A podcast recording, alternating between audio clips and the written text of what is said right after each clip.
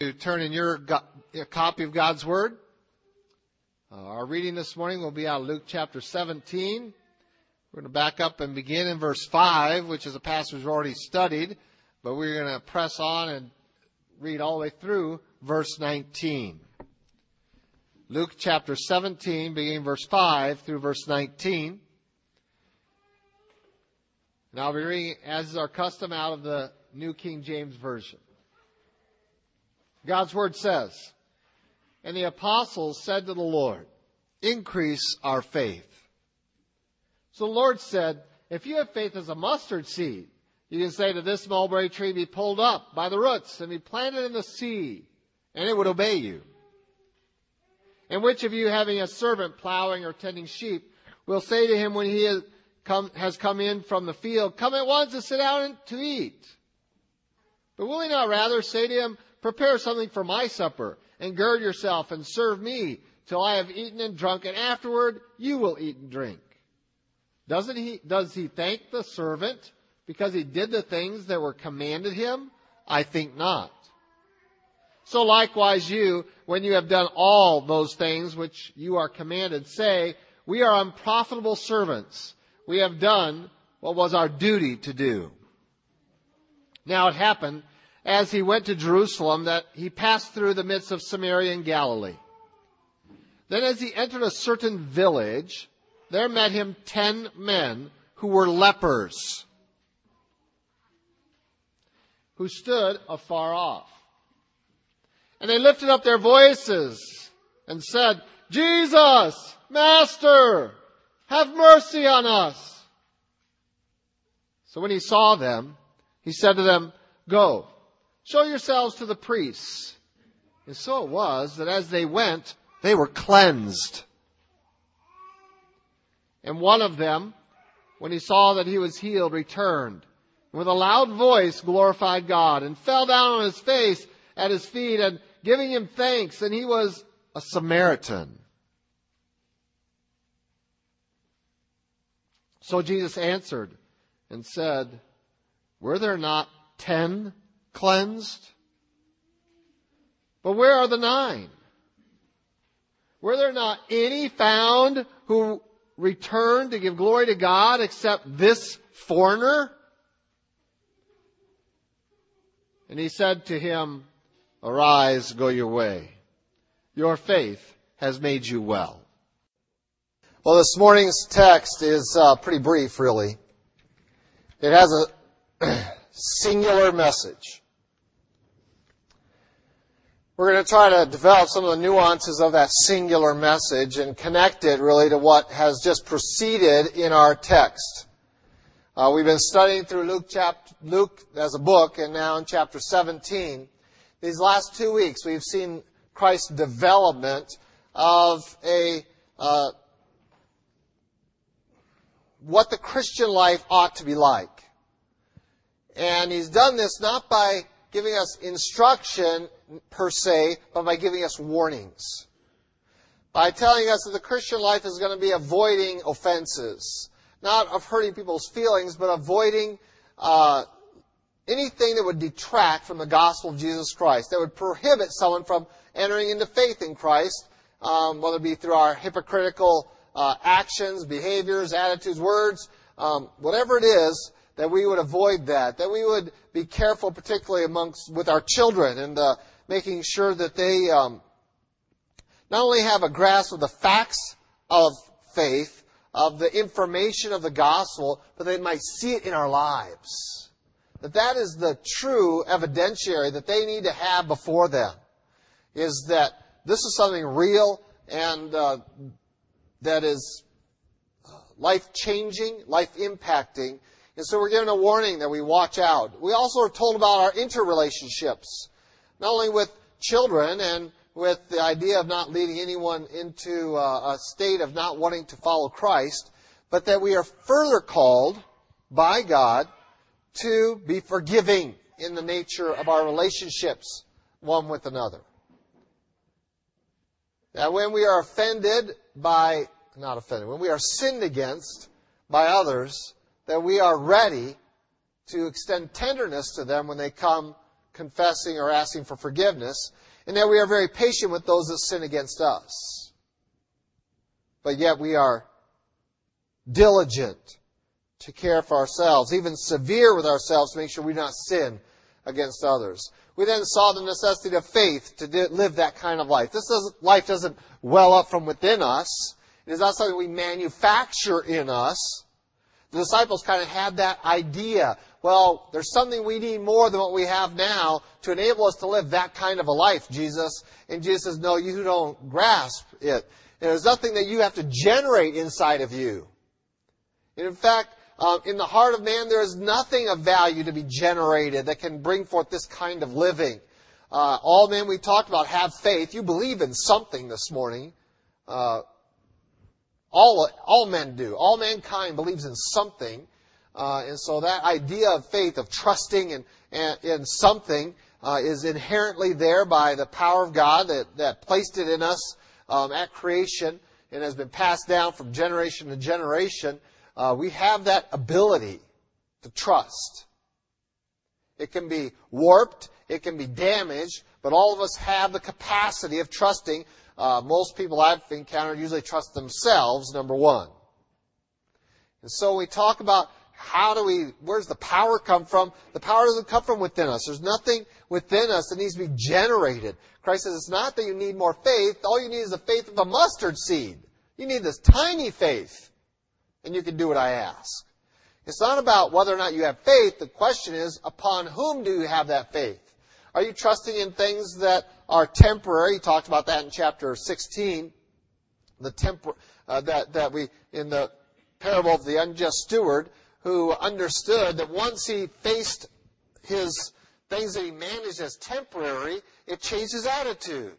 And once we begin to understand that if we're trusting in things that are temporary, that are only of this earth, that are, that are not going to really uh, extend beyond that, then our faith is weak because the object of that faith is weak. If we trust in ourselves, we know our inherent limitations, though many of us don't want to acknowledge them. We really do know they're there. It's always good when we're reminded of those, by the way. Uh, when we trust in an economy, when we trust in this rock that I painted a picture on, and I'm going to pray to it now. Um, these kinds of things, we know inherently they do not have capacity to help us, yet we trust in them. When Rata Kumar this morning talked about the idolatry, the Baal worship that had come into Israel at the time of Jeremiah, and uh, that they were uh, then boasting in their wisdom, in their strength, in their riches, um, that's very real to him. He confronts that all the time uh, there are billion, there's over a billion gods in India. They're everywhere.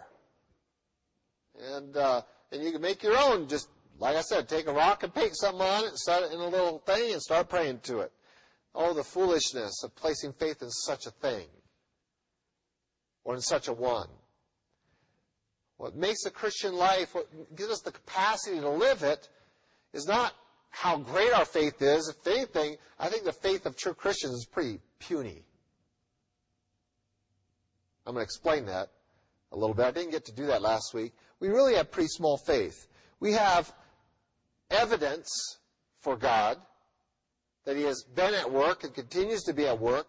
We have, we have an extensive writings that have been given over thousands of years by dozens of different writers in different languages that all agree with itself. We have um, uh, eyewitness accounts. We have archaeological evidence up the wazoo for what is described here in God's Word. We have all of this.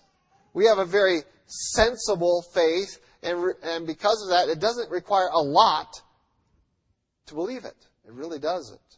This is what Christ says. It takes the faith of a mustard seed. It takes the faith of a child to believe the gospel. Because when you trust in the God of the universe, who is active agent amongst us, and we see His truth, and we and we can confirm it, and we can uh, uh, prove it over and over again. Um, it doesn't take a lot of as much faith, does it, to believe something that's provable. Now, there's some aspects of our faith that are difficult and that may not be easily proven? Yes. But we have a reasonable faith. We have a provable faith in much, in many respects. Um, uh, I got to tell you, Mormons have more faith than I do. I mean, they have a book that describes an entire civilization here on this land, out there in Missouri and places, um, that we have zero archaeological evidence for. Zero. But they believe it. That's incredible. I couldn't believe in something like that. I love the fact I can go to Israel, I can go to Turkey, I can go to Greece, I can go to Egypt, I can go to these places and I can look up in my Bible and it says this is such and such a place and I can go up and see a rock with that guy's name uh, carved in that rock in Caesarea by the sea. Pilate. I can go to those places, and the more they dig, the more they find, and the more they find, the more they say, oh, the Bible knows exactly what it's talking about. So you see, when we talk about our faith, our faith doesn't need to be large, and God knows that, and so He gives us something true to believe in. It's the people that believe in stories and fairy tales and, and uh, uh, as I said, idols and rocks that they fashion with their own hands. They don't speak, they don't talk, they don't move, they don't do anything, and, and they believe in them. So Christ isn't asking you to generate something within you. He's saying, trust me. Take the little faith you need, place it in the right place, and I will produce something in you. I will deliver you. And that power of God then comes upon us. Not because of our great faith, but because of the one in whom we place it. The words of Rethna Kumar this morning, we don't boast in our faith, do we? We don't boast in myself. I don't boast in my wisdom. You know, I, I trust in the right in the right thing. I have the right belief system. I, am, I have, and so I can boast in myself. No, we boast in the Lord. Because the fact is, is that it doesn't take a lot of faith to believe that. It takes a lot more faith to believe that you came from a monkey. Frankly. Where's the evidence? Where are the intermediate forms that are superior to their subforms and yet aren't here? So, uh, it, evolutionists have a much greater degree of faith than I do.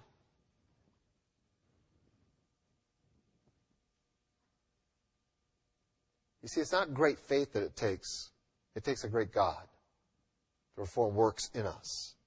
And this is the focus of Christ. Once we understand that, and we understand that now we have a great God that has done great work in us that we could not possibly have generated within ourselves, now we can serve Him.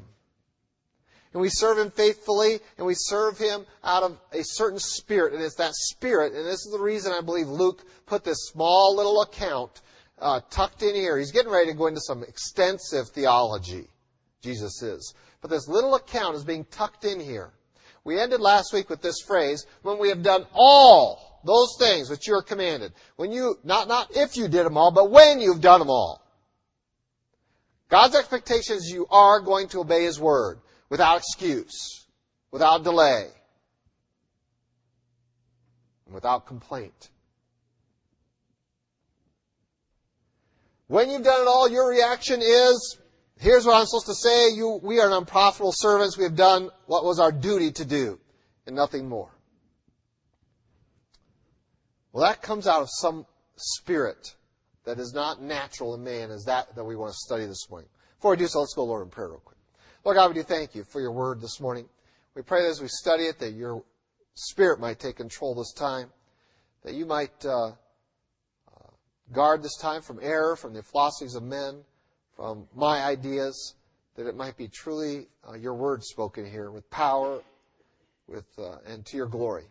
Lord, we do uh, pray that we might be receptive to this message as well. Willing to bring it into our very lives, to humble ourselves before you, and recognize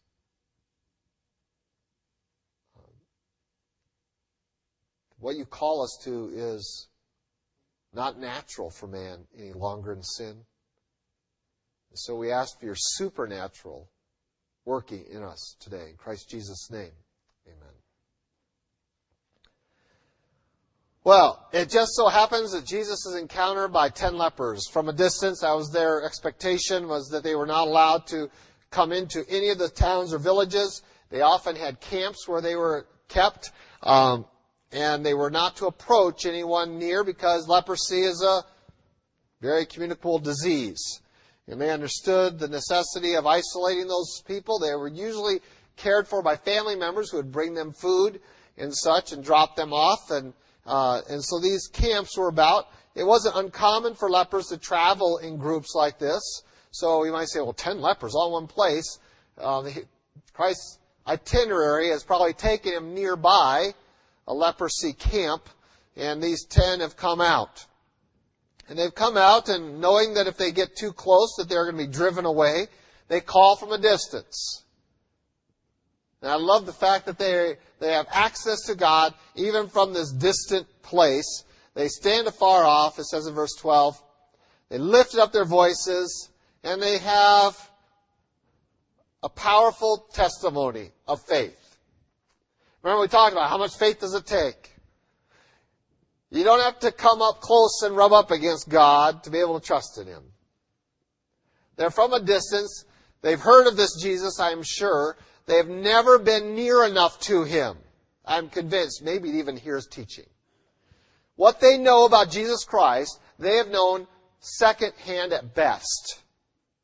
They have heard the testimony they have heard the accounts of what he has done here and there and the work that he has done. They, they have heard perhaps others uh, whispering or, or calling out, or maybe they've even seen some writing done about what he's teaching. And they've come forward now and they've gotten as close as they dare because they're the castouts of society. We understand the medical need for that, that quarantine.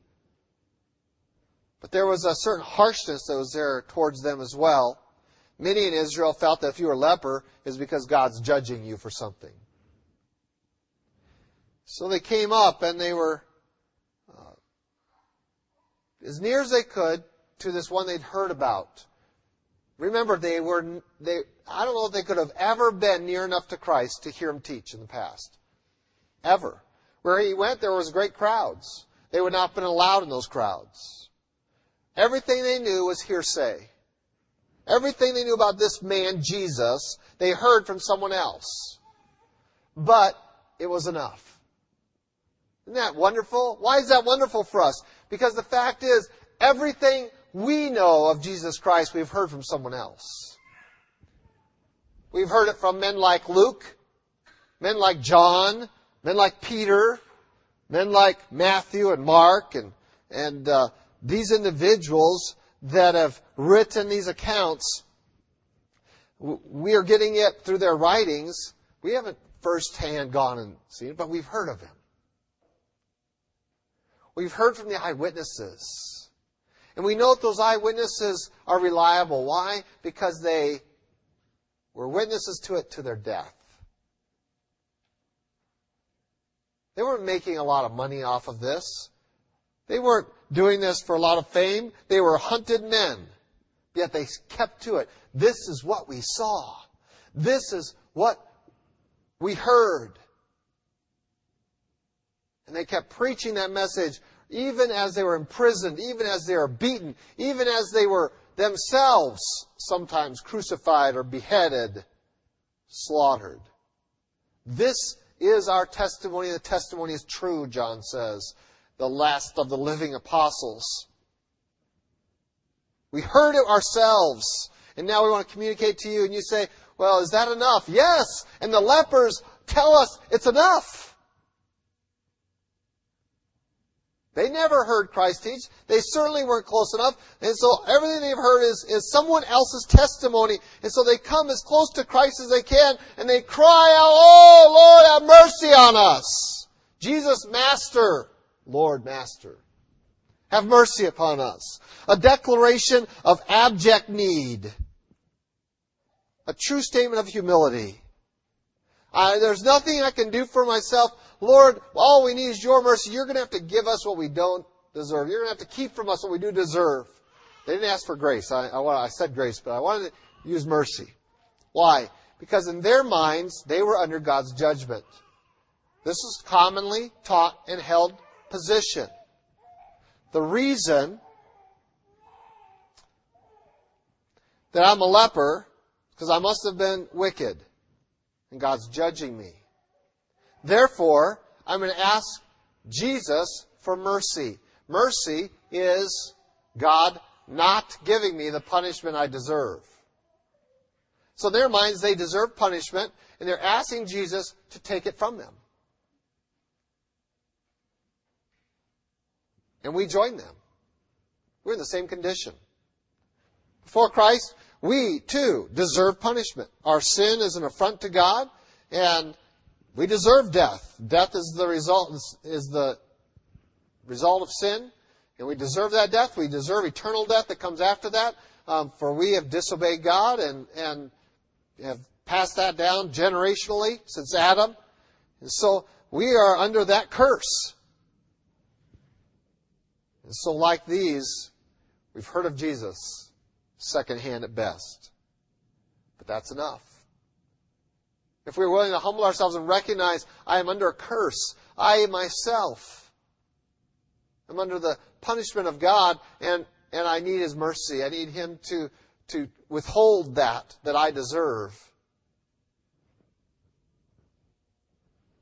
Very simple phrase, a phrase of humility and a phrase of faith not a lot of theology here. Doesn't look like. In fact, it sounds like something that a child could say, doesn't it? Lord, have mercy on me. I need your help. I can't help myself. And indeed, they could not. No one on earth could help them. Jesus sees them, gives them an instruction. The instruction Jesus gives them in your mind should be comparable to the instructions he gave the apostles and the disciples about how you should be living your Christian life, that their response was, Lord, increase our faith. His statement is, go, go, show yourselves to the priests. Um, if someone was healed or was cleansed of leprosy, which has happened in the past, um, miraculously as well as other ways, but miraculously particularly, we think of um, of Moses' sister, Miriam, was given leprosy and as a judgment of God. So there's historical precedence here for the beliefs of Israel. Uh, and so if you were thought to be healed of leprosy, your instruction out of the law was you're supposed to go to a priest who would then give you a full examination, very carefully, who would then offer a sacrifice, cleanse you, and declare you clean. And then you could re-enter society. Jesus Christ doesn't promise to heal them, does he? He doesn't say, here's all the list of things I'm going to do for you. He doesn't say, I want you to jump up and down. Or, you know, for Naaman, when he was cleansed of leprosy, he was told, just go down into the water in the Jordan River seven times. You'll be cleansed by the prophet told him to do that. And, um, but that, but the water didn't cleanse him. We know that. The reason he was told to do that was, Naaman, let's see if you're humble enough to do a silly thing like go wash in a river seven times in front of your men. And he was cleansed. But Jesus Christ here just says, go and show yourself to the priest. For you see, this simple, small faith declaration. Lord, I've heard you can deliver. I, am not close enough to you to, to be able to understand it all, or I've never, not really heard a lot of your teaching, but if you can deliver, I've got a thing to be delivered from, my sin. Please have mercy on me. And Christ's response is, done. Go show yourself to the priest. Now you have to think about now he's just pressed their faith a little bit, hasn't he? You see, the, the declaration, Lord, have mercy on us. We heard you can heal, and so now we're going to ask for your mercy and take this off of us. Um, well, you might say it would help a lot if he just walked over, touched them, and says, "Be healed," and they went, and all the leprosy was gone. You know, that would make my faith easy, but he's going to stretch their faith just a little bit. He's not going to really heal them on the spot. He says, just go and show yourself to the priest. On their way. and by the way, they had to do they had to do that. They had to go on their way. And this is the aspect that Christ is trying to, to speak to us. If we have salvific faith, it doesn't begin and end at this prayer, Lord, forgive me. And yet that is many people's attitude. When did I get saved? I got saved when I was 12 years old and I asked Jesus Christ to come into my life and uh, uh, cleanse me my sin, and that happened at 12 years old, and then I was baptized uh, the following Easter. That's not when I got saved. That's when my salvation began. Salvation goes on. And that's what Christ is trying to communicate. That our faith is built by obeying His commands, and His commands are going to be stretching. And for this command to occur is going to stretch these men. You've called on my mercy. I've given, turned my attention to you. I've said, go, show yourself to the priest. You know what that means. What that means is you're going to go and see if you can be found to be cleansed and be brought back into society. But they still had to look at themselves. Well, look at their missing fingers perhaps and go, okay, he wants us to start walking. And they actually had to start walking towards the priest. You just wonder, you know, after 10, 12 steps, um, anything, anything growing back on you? No. Any, any, any parts fall off? No. Uh, well, should we keep going? Well, he said go. Does it take a lot of faith just to go? It takes a little bit more. The other one was standing afar off saying, Hey, Lord, help us. We want instant gratification. Just like most Christians I've met, most Americans, particularly in this society. Instant gratification, please. I want to accept Jesus Christ today, and I want to know as much as uh, the preacher by tomorrow. I want to know as much as the guy who's been a believer for 40 years. I want to be where he's at tomorrow. We want instantly. And it just doesn't work that way. This, and so Christ says, go.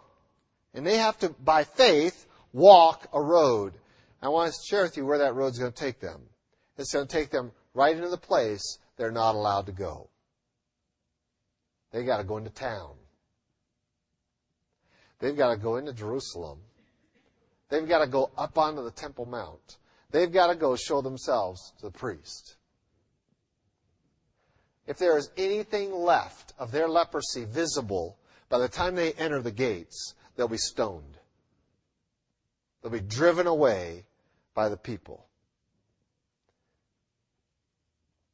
Now you begin to understand the concept of faith Christ has here. If you really believe, you're going to go do what I tell you to do. You're going to be my servant. You're going to call me master, then obey my commands.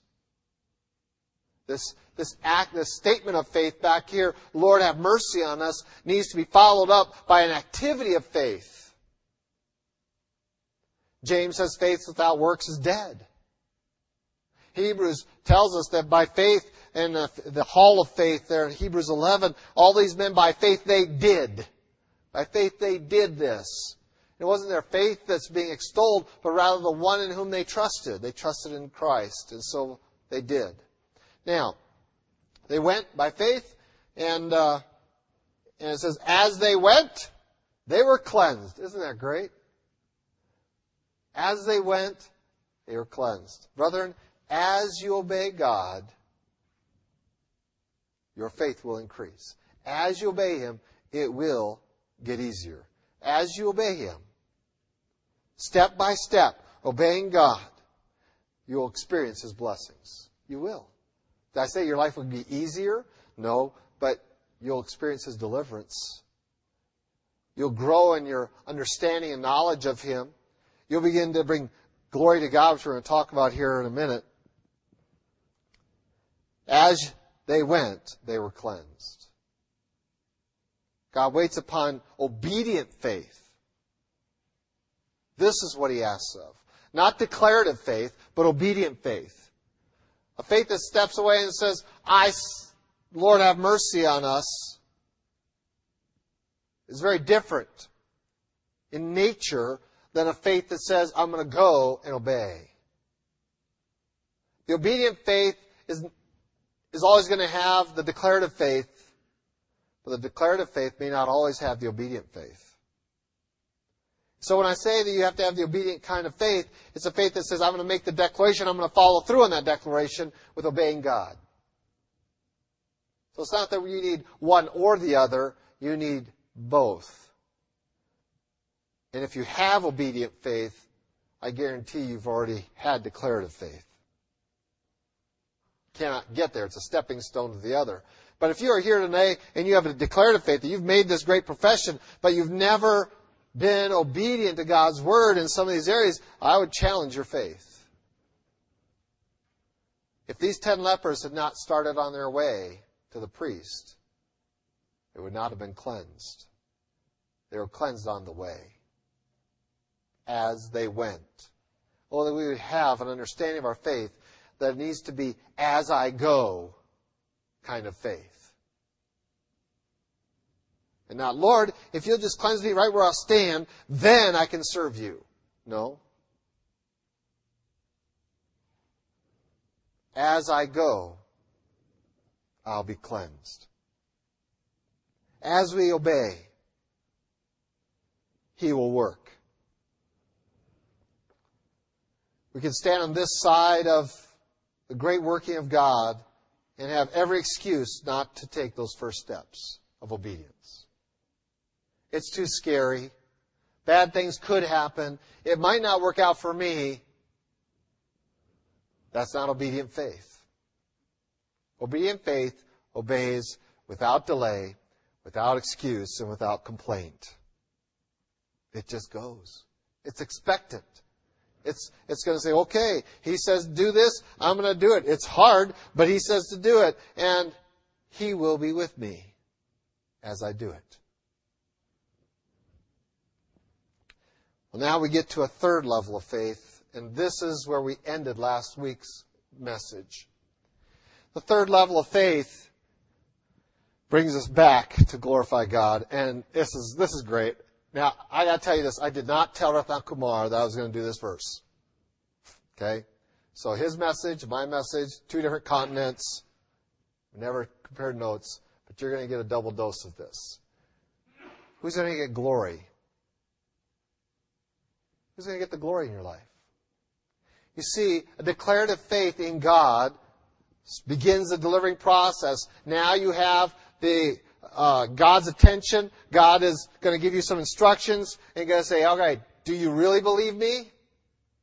Then you go. Now we have a challenge. I'm going to go from making this declaration of humility and of of trust in Him. And now we're going to have to put it into practice in obedience. And we have the calling of God for us to give an obedient faith. And uh, we are out there, we're on our way. And now we are there, and we've seen God work in our past. We've seen Him uh, provide and deliver and, and strengthen and supply all along the way. And as we have walked, He has cleansed. But we're not finished in our maturing of our faith. He sent ten lepers to the priest. They all went. Excellent. We're, we're excited. All were cleansed. It says, it describes them that they, they, and so it was that they were cleansed. And one of them, verse 15, when he saw that he was healed, returned, and with a loud voice glorified God, fell down on his face at his feet, giving him thanks. We're going to stop right there. I know it's in the middle of a verse, but that's okay. One out of ten made that final step, which tells me that we're dealing with a small minority, which, for me as the pastor this morning, tells me that I'm probably about ready to step on some of your toes.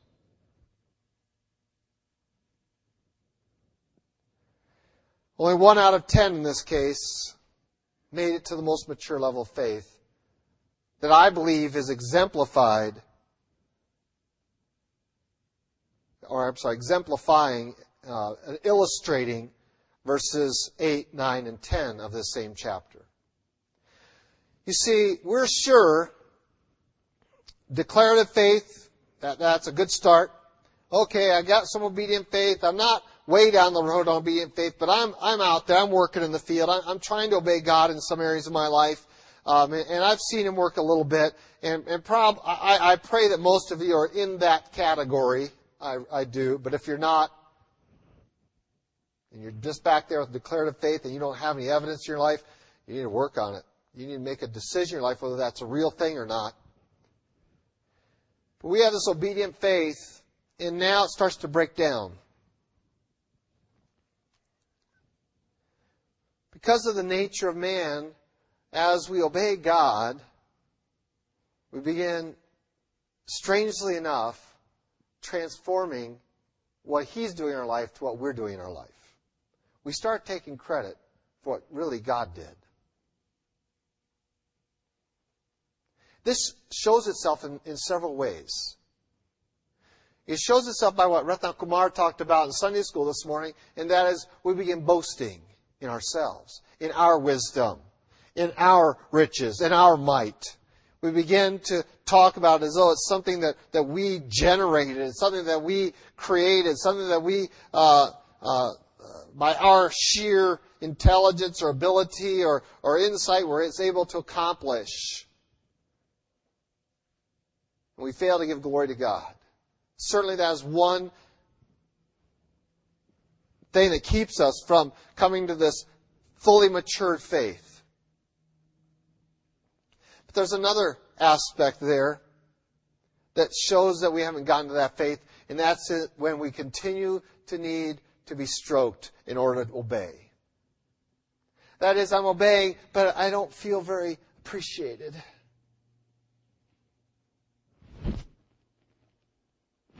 And we start the pout process, the spiritual pouting. The spiritual pouting is not a, a, presentation of verses 8, 9, and 10, is it? When I've done everything, I'm out in the field, I come home, is the master going to say, Oh, you did a good job, here, sit down, let me take off your boots and massage your feet. Let me put some lotion on your hands and let me anoint your head with oil. Is that going to happen, servants?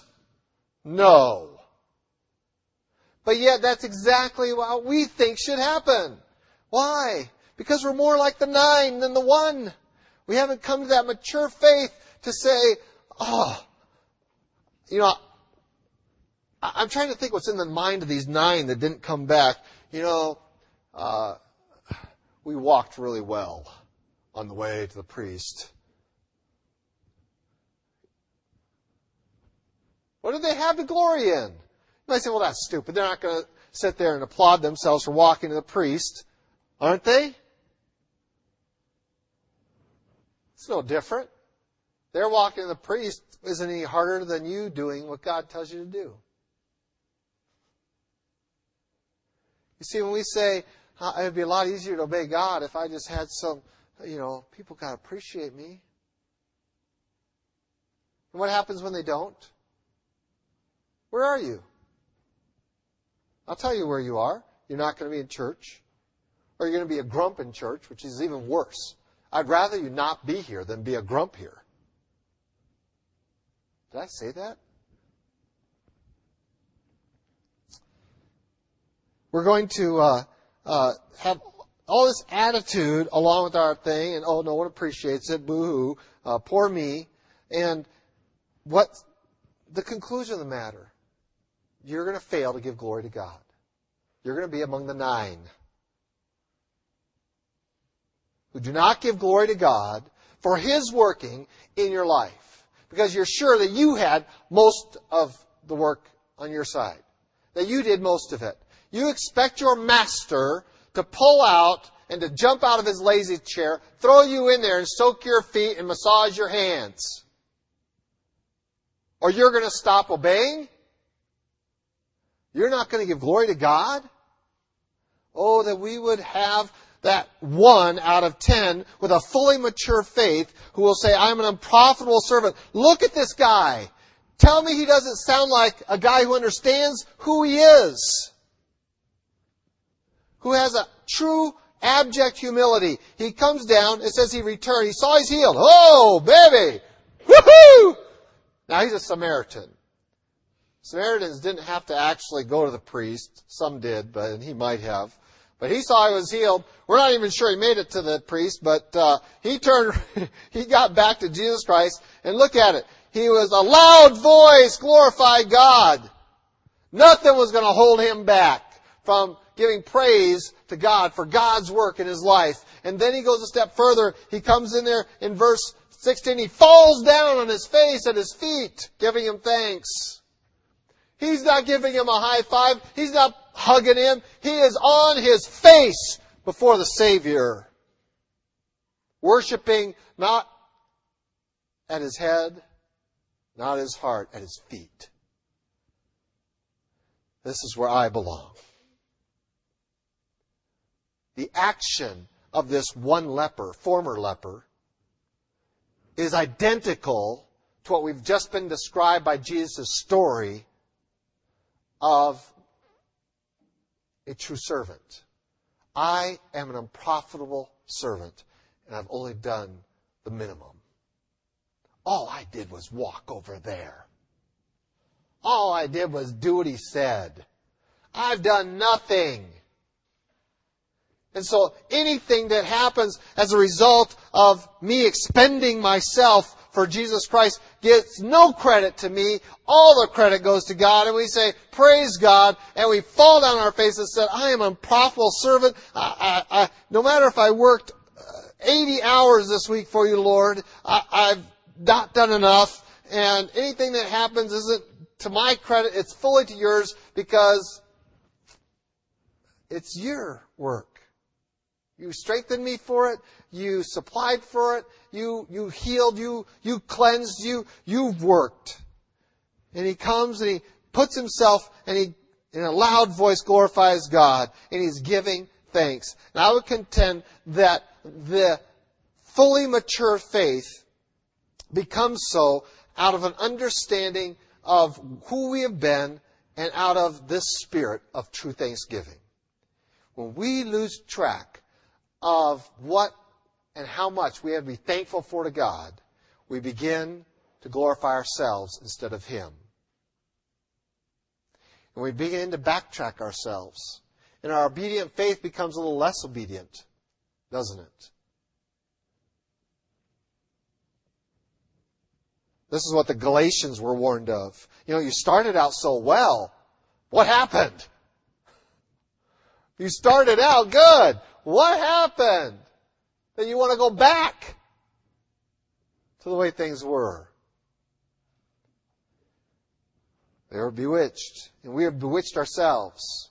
When we become unthankful, we forget to remind ourselves, I don't deserve any of this. And so any expenditure on my part is insignificant. It's not worth mentioning, folks. I don't expect applause. I don't expect people to thank me. I don't, in fact, I don't even really want it because the Bible says that's going to kind of affect my eternal reward. And so, uh, what my part is insignificant. I'm down here at Jesus' feet. I'm not to be seen. I'm not to be focused upon. All the focus in my life needs to be generated to Jesus Christ. And the Spirit that brings that kind of faith in me is thanksgiving. When we are truly thankful to God, we will have no problem coming to Him and saying, I've done everything you've asked today. I know it wasn't enough. I'm just an unprofitable servant. It's just my minimum requirements. You see, you can say those words honestly because you're truly thankful for your master, for what he's done for you. If you're not truly thankful for him, you're not going to say those words. You're not going to come back and thank Him and fall at His feet.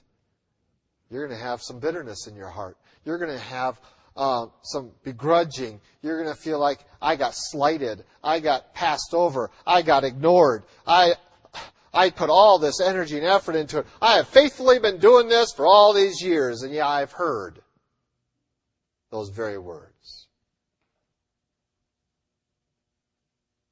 And the problem with all those words is the I at the beginning of all those sentences.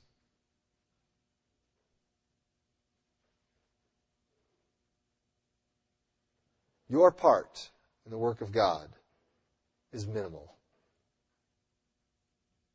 In fact, insignificant.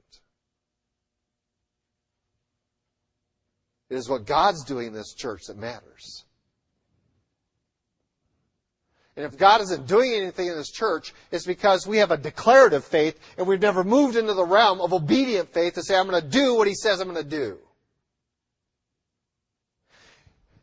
Lord willing, we're an obedient church, and if God's going to work in our midst, then we're going to stay obedient no matter what the adversity around us, no matter whether we get, and, and with true thanksgiving that of what God is doing here and the opportunities that are afforded us, we're going to continue to faithfully obey Him without any recompense, without anybody giving us anything, with no applause, no awards,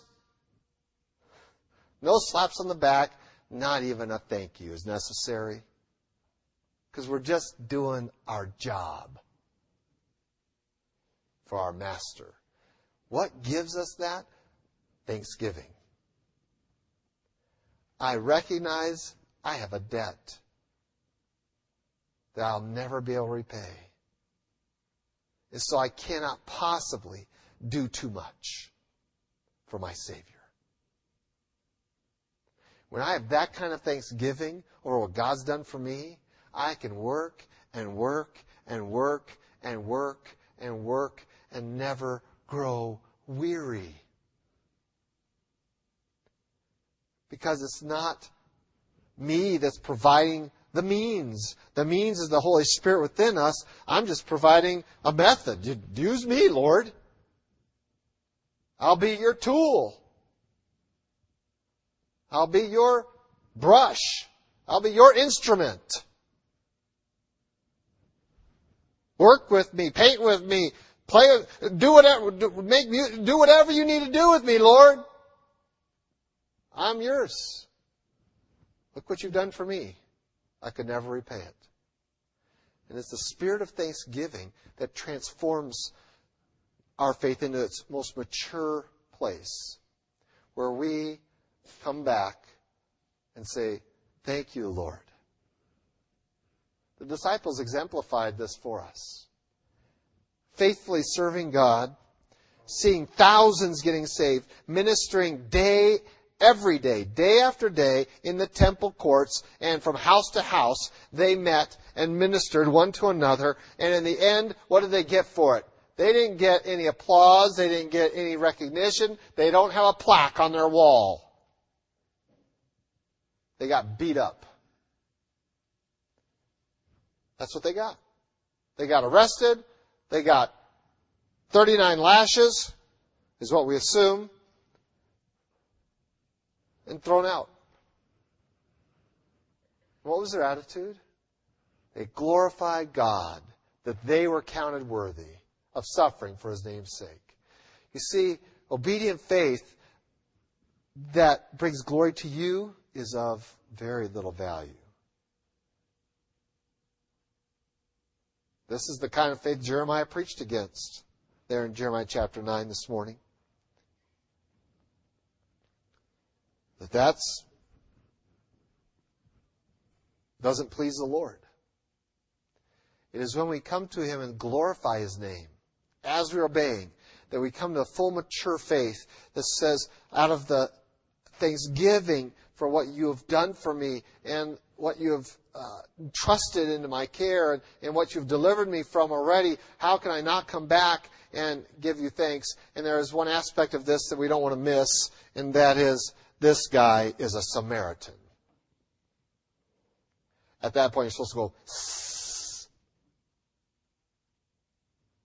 Uh, if you're a bunch of Jewish people, that's what you do. A Samaritan. He's a half breed, half Jew, half Gentile, which is a big time no no.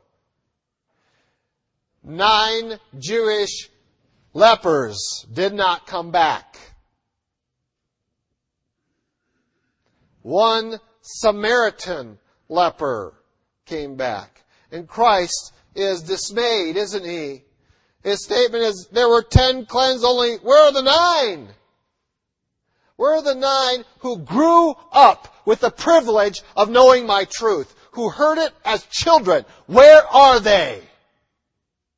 The one who were taught God's Word, who maybe went through all of the, the instruction time in the, in the synagogue, who have, who have been to the sacrifice, who were, who were taken in at, at eight years old and circumcised. Where are they? The ones who have the greater knowledge and greater access, who've had it all along, where are they? All we've got is this foreigner who has come to this place of faith to come and make sure he came back and thank the Lord.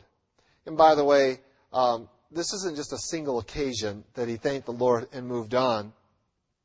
Uh, the indication uh, that we have is that he may have probably traveled with Christ from there on. That he was likely among the ones in the upper room.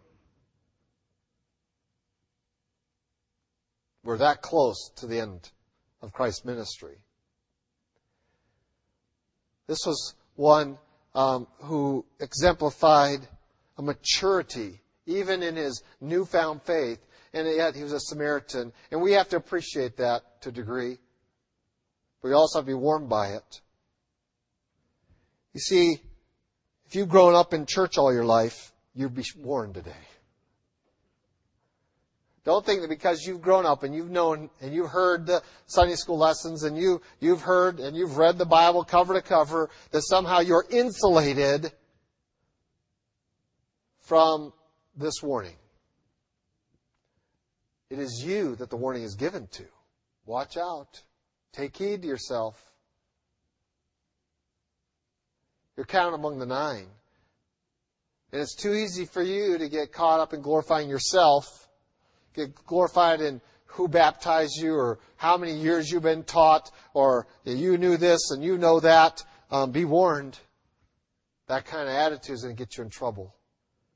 Because you're not glorifying God and you're not going to show the thankfulness and the humility that we are called upon. But there is some hope here. there is some joy here because no one's excluded from the kingdom of heaven.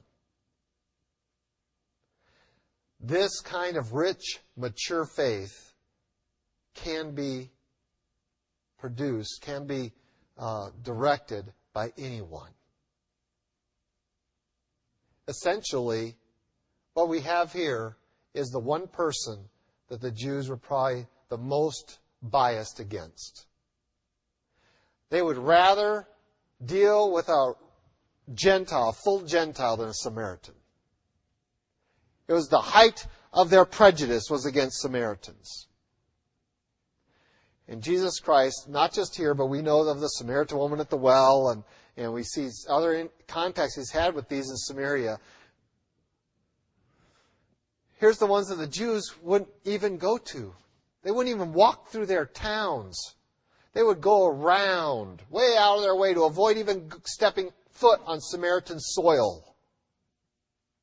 That's what they thought of Samaritans. These nine were only thrown into this with that Samaritan apparently by necessity of the leprosy. We might look at this and say, here's one that's prejudiced against by those who are supposed to be the people of God. Jesus reaches out to them indiscriminately. All ten of you, start walking. And God's call to us is indiscriminate. It's not certain ones of you can be saved, but all men can be saved. He calls all men everywhere to repentance. Come to me. I don't care your background. I don't care how much sin you have in there. I don't care what kind of blood you got going through your veins or where you think it came from. I don't care your economic condition. I don't care your language. I don't care your, your, any of it. it it's, whether you're male or female. I don't care. All I know is you're all sinners and I want to save you and, and so he gives that declaration, go! He didn't say, now which one of you got, are any of you Samaritans over there? he said, if you all want to be saved, you can be saved. Isn't that wonderful?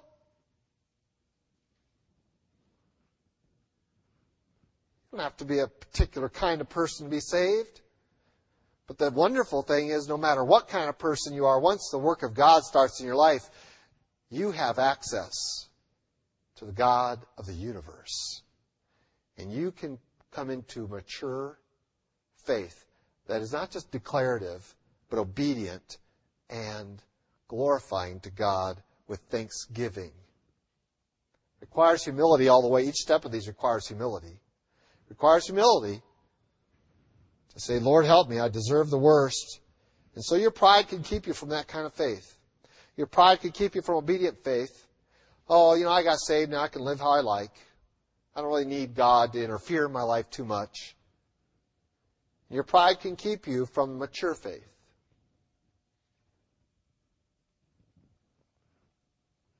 Not willing to glorify God for what He's doing in your life and trying to take the glory on yourself.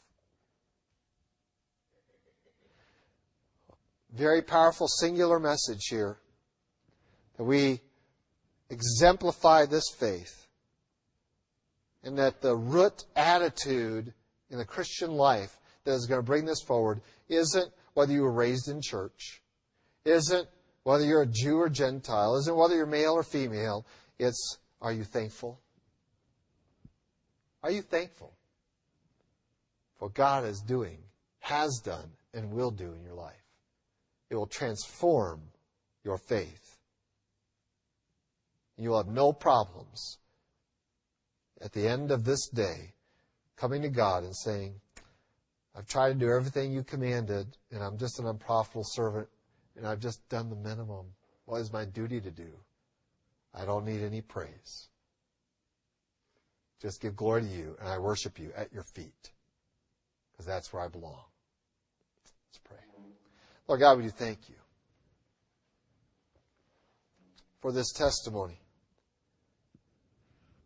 for that final statement of yours that his faith made him well. Lord, we pray that it might be well with us. And we know that that requires us to place our faith in you and you alone. Not just to say so, but to do so.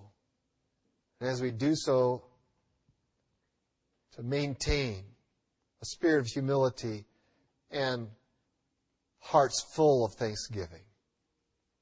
Help us in this, Lord. You know the hearts of men and how weak they are how prone they are to glorify themselves, to glorify the circumstance around them.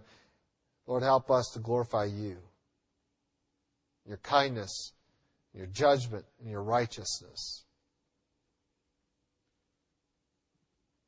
Lord, our prayers that you might have the liberty to move